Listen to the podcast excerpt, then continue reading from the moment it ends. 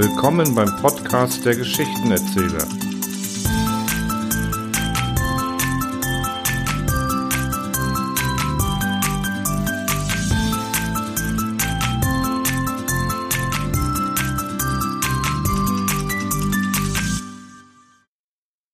Als Frau Huber, Mutter eines achtjährigen Schuljungen sowie des sechsjährigen Vorschulkindes Marie, den Arzt in ihre Wohnung Andreasgasse 14 ruft und der dann hereintritt, trägt der Kranke, der Familienvater Herr Huber, einen Zettel auf der Brust. Darauf steht Ich.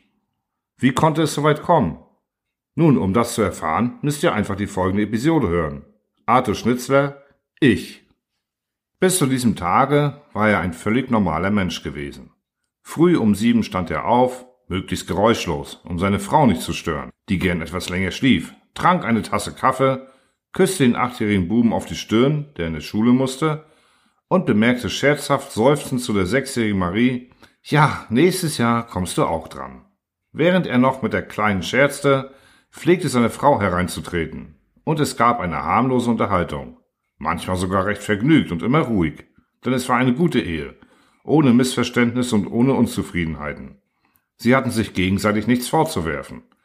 Um ein Uhr kam er aus dem Geschäft nach Hause, nicht einmal sonderlich müde, denn was er zu tun hatte, war weder sehr anstrengend noch sehr verantwortungsvoller Natur.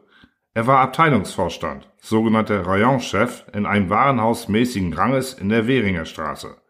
Dann kam ein einfaches, wohlzubereitetes Mittagessen, die Kinder saßen dabei und waren brav und hübsch. Der Bub erzählte von der Schule, die Mutter von einem Spaziergang mit der Kleinen, ehe sie den Großen von der Schule abgeholt, und der Vater berichtete allerlei von geringfügigen Erlebnissen, die sich im Warenhaus zugetragen, von neuen Kreationen, Sendungen aus Brünn, erwähnte die besondere Trägheit des Chefs, der meist erst um zwölf im Geschäft erschien, sprach von irgendeiner komischen Erscheinung unter den Kunden, von einem eleganten Herrn, der weiß Gott durch welchen Zufall sich in das Vorstadtgeschäft verirrt, sich zuerst etwas hochnäsig benommen, dann aber von irgendeinem Krawattenmuster geradezu entzückt gewesen, erzählte von Fräulein Ellie, die wieder einmal einen neuen Verehrer hatte, aber ihn ging das eigentlich nichts an, denn sie war ja Verkäuferin in der Abteilung für Damenschuhe.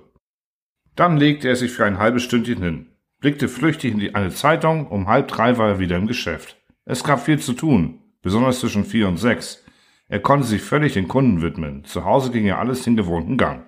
Die Frau ging mit den Kindern spazieren, oder die verheiratete Schwägerin kam zu Besuch, oder ihre Mutter. Er traf sie manchmal noch zu Hause an. Gegen acht aß man zu Abend. Die Kinder waren schon früher zu Bett gebracht. An jedem zweiten Samstag erfolgte ein Theaterbesuch. Dritte Galerie, dritte oder vierte Reihe. Operette zog er vor, aber zuweilen sah man sich auch ein ernstes Stück an. Ein klassisches oder eine Gesellschaftskomödie und den Beschluss solcher Abende machte ein bescheidenes Restaurant. Die Kinder indes waren in guter Obhut. Frau Wilhelm, die kinderlose Frau des Arztes vom ersten Stock, war es eine rechte Freude, so lange in der Wohnung bei den Kleinen zu wachen, bis die Eltern nach Hause kamen. Auch an diesem Abend, dem Samstag vor Pfingsten, waren sie im Theater gewesen. Das Ehepaar Huber hatte dann im Gasthaus genachtmahlt. Und als sie zu Bette gingen, war der Ehegatte so gut aufgelegt gewesen, dass Anna bemerkte, ob er sie nicht vielleicht mit Frau Konstantin verwechselte, die heute die Hauptrolle gespielt und ihm so besonders gut gefallen hatte. Am nächsten Morgen begab er sich, wie es seine Sonntagsgewohnheiten war, auf einen kleinen Ausflug, fuhr mit der Straßenbahn nach Sievering, wanderte auf den Dreimarkstein, wo er einen guten Bekannten begegnete, mit ihm stehen blieb und über das schöne Wetter plauderte. Dann spazierte er allein hinab nach Neuwaldeck. Er überschritt eine kleine Brücke, wie er es schon hundertmal vorher getan, die weite große Wiese mit prächtigen Baumgruppen lag vor ihm, die er weiß Gott wie oft gesehen, und sein Blick fiel von ungefähr auf eine rohe hölzerne Tafel, die an einen Baum genagelt war und auf der mit großen schwarzen Buchstaben, wie von Kinderhand geschrieben, das Wort Park zu lesen war. Er erinnert sich nicht, diese Tafel jemals früher gesehen zu haben.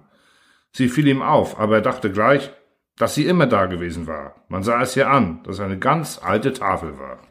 Ja, natürlich, dies war ein Park. Niemand konnte daran zweifeln. Der Schwarzenbergpark war es, Privatbesitz des böhmischen Fürstengeschlechtes, aber dem Publikum seit Jahrzehnten freigegeben. Doch da stand nicht Schwarzenbergpark oder Privatbesitz, sondern komischerweise einfach Park. Man sah doch, dass es ein Park war. Niemand konnte daran zweifeln. Er unterschied sich nicht sonderlich von der Umgebung. Es war nicht abgeschlossen, es gab kein Entree, Er stand nicht unter besonderen Gesetzen. Es war Wald und Wiese und Wege und Bänke. Jedenfalls war es ziemlich überflüssig, dass eine Tafel hing, auf der das Wort Park geschrieben stand. Immerhin musste es seinen Grund haben. Vielleicht gab es Leute, die sich nicht so sicher waren, wie er, dass es ein Park war. Vielleicht hielten sie es für einen ganz gewöhnlichen Wald an der Wiesen, wie den Wald und die Wiesen, von dem er eben herunterkam.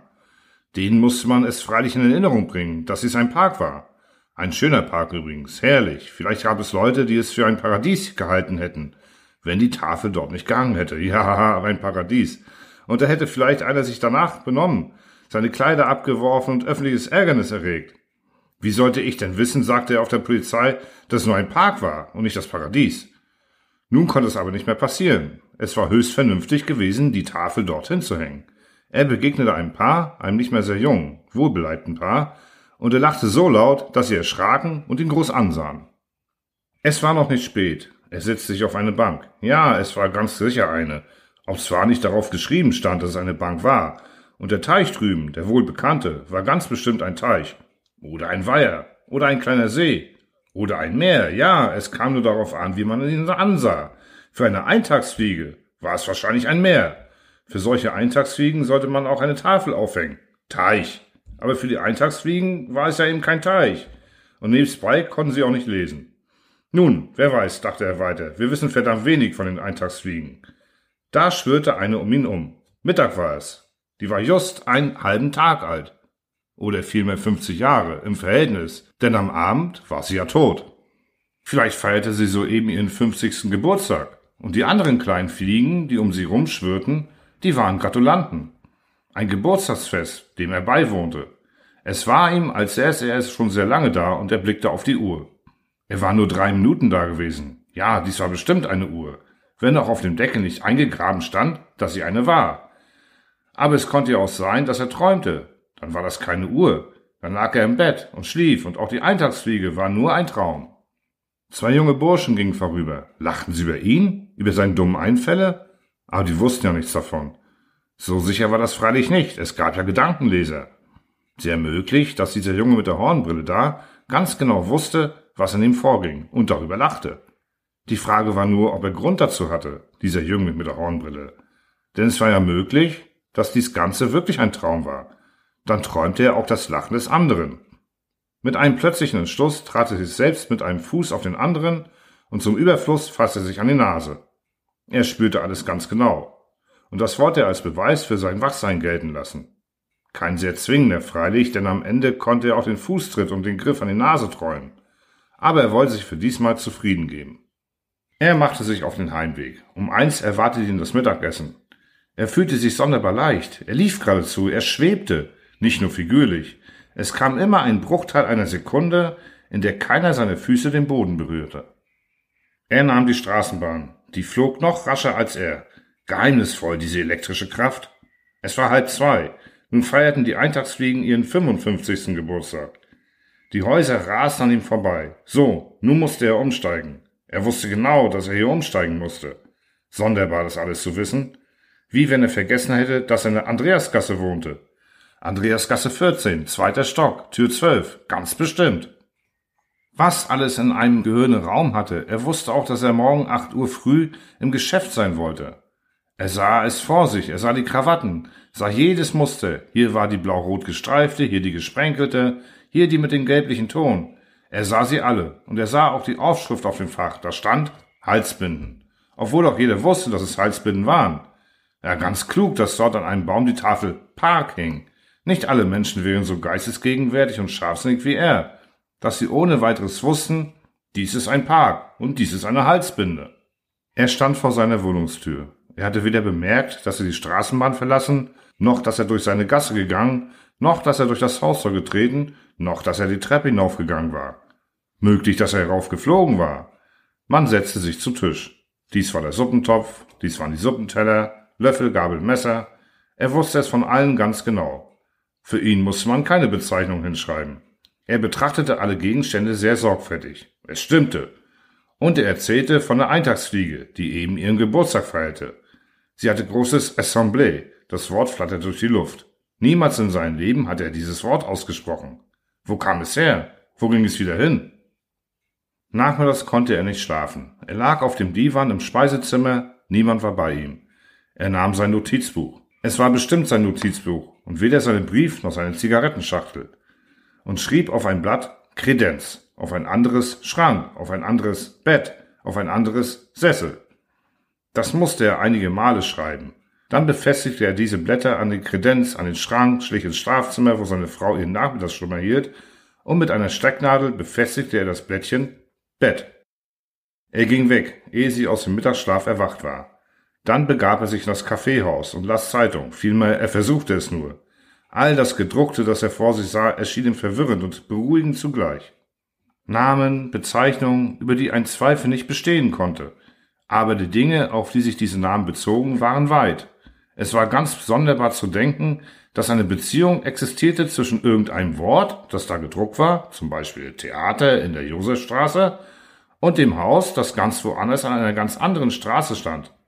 Er las die Namen der Darsteller, zum Beispiel Dubonnet, Advokat, Herr Meier.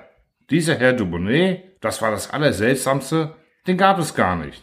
Den hat irgendwer erfunden. Aber hier stand sein Name gedruckt. Der Herr Meier aber, der den Dubonnet spielte, der existierte wirklich. Es konnte sein, dass er diesem Herrn Meier schon oft auf der Straße begegnet war, ohne nur zu ahnen, dass es gerade Herr Meier war. Er trug gar keine Aufschrift, wenn er auf der Straße spazieren ging. Und täglich begegnete er so hunderten Menschen, von denen er nicht im entferntesten ahnte, woher sie kamen, wohin sie gingen, wie sie hießen. Es konnte sein, dass einer von ihnen kaum um die Ecke vom Schlag getroffen, tot zusammenstürzte. Am nächsten Tag stand es wohl in der Zeitung, dass Herr Müller oder wer er hieß, tot zusammengestürzt sei.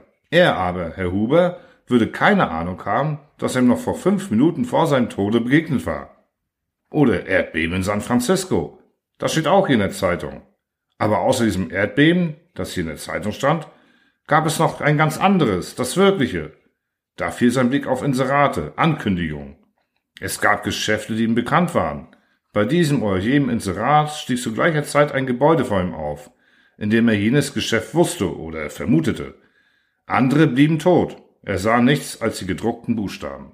Er blickte auf. In der Kassa saß das Fräulein Magdalena. Ja, so hieß sie. Es war ein etwas außergewöhnlicher Name für eine Kaffeehauskassiererin. Er hörte nur immer den Namen von den Kellnern ausgesprochen. Er selbst hatte nie das Wort an sie gerichtet. Da saß sie, etwas dick, nicht mehr ganz jung, immerfort beschäftigt. Niemals hatte er sich um sie im geringsten gekümmert. Jetzt plötzlich, nur weil er sie zufällig angesehen, trat sie aus all dem anderen hervor. Das Kaffeehaus war ziemlich gefüllt. Mindestens 60, 80, vielleicht 100 Menschen waren da. Höchstens von zweien oder dreien kannte er den Namen. Unbegreiflich, dass diese gleichgültige Kassiererin plötzlich die wichtigste Person war. Einfach dadurch, dass er sie ansah. Von allen anderen wusste er gar nichts. Alle waren sie Schatten. Auch seine Frau, seine Kinder, alle waren sie geradezu nichts im Verhältnis zu Fräulein Magdalena. Die Frage war jetzt nur, was für einen Zettel man ihr ankleben sollte. Magdalena, Fräulein Magdalena oder Kassiererin. Jedenfalls war es unmöglich, dieses Café zu verlassen, ehe er sie richtig bezeichnet hatte. Es war beruhigend zu wissen, dass es draußen auf einer Tafel das Wort Park geschrieben stand. Die ganze Landschaft, durch die er heute gewandert, verschwand wie hinter einem Vorhang. Sie existierte nicht mehr. Er atmete auf, wenn er an die hölzerne Tafel dachte, Park. Indes hatte er seinen schwarzen Kaffee ausgetrunken. Der Kellner räumte die Tasse mit Schale und Glas fort, die weiße Marmorplatte lag nackt vor ihm. Unwillkürlich nahm er seinen Bleistift und schrieb mit großen Buchstaben auf die Platte Tisch. Auch das erleichterte ihn ein wenig. Aber wie viel gab es noch zu tun? Als er wieder heimkam, waren alle Zettel entfernt, die er an die verschiedenen Gerätschaften befestigt hatte. Seine Frau fragte ihn, was ihm denn eigentlich eingefallen sei. Er fühlte, dass er sie vorläufig nicht einweihen durfte und sagte, es sei ein Scherz gewesen. Immerhin, es sei doch ein nützlicher Scherz, nicht wahr? Man sollte die Kleinen rechtzeitig daran gewöhnen, von allen Dingen und Menschen auch zu wissen, wie sie heißen. Welch ungeheure Verwirrung war in der Welt. Niemand kennt sich aus. Nachmittags kam die Schwiegermutter mit der verheirateten Schwägerin zu Besuch. Während sie drin ihren Kaffee trinken mit Maria, seiner Frau, benutzt er die Gelegenheit, schreibt Zettel, Schwiegermutter, Schwägerin und heftet sie an die Mäntel. Die merkten es nicht, als sie fortgingen. Am nächsten Morgen versieht er die kleinen Stücke von Sohn und Tochter, ehe sie in die Schule gehen, mit Zetteln. Im Geschäft lässt er sich beim Chef melden, macht ihm Vorschläge. Überall soll man Zettel hinhängen, auch auf die Krawatten zum Beispiel. Sogar die Farben muss man bezeichnen. Graue Krawatten, rote, es gibt ja Farbenblinde. Er besteht auch darauf, dass die einzelnen Verkäuferinnen betitelt werden. Er kommt nach Hause, ist empört, dass alle Zettel wieder entfernt sind. Die Kinder kommen aus der Schule. Er ist beruhigt, da er die Zettel, die aus irgendeinem Grunde nicht entfernt wurden, vorfindet. Indessen hat die Frau den Arzt verständigt. Wie der hereintritt, kommt ihm der Kranke entgegen mit einem Zettel auf der Brust, auf dem mit großen Buchstaben steht Ich.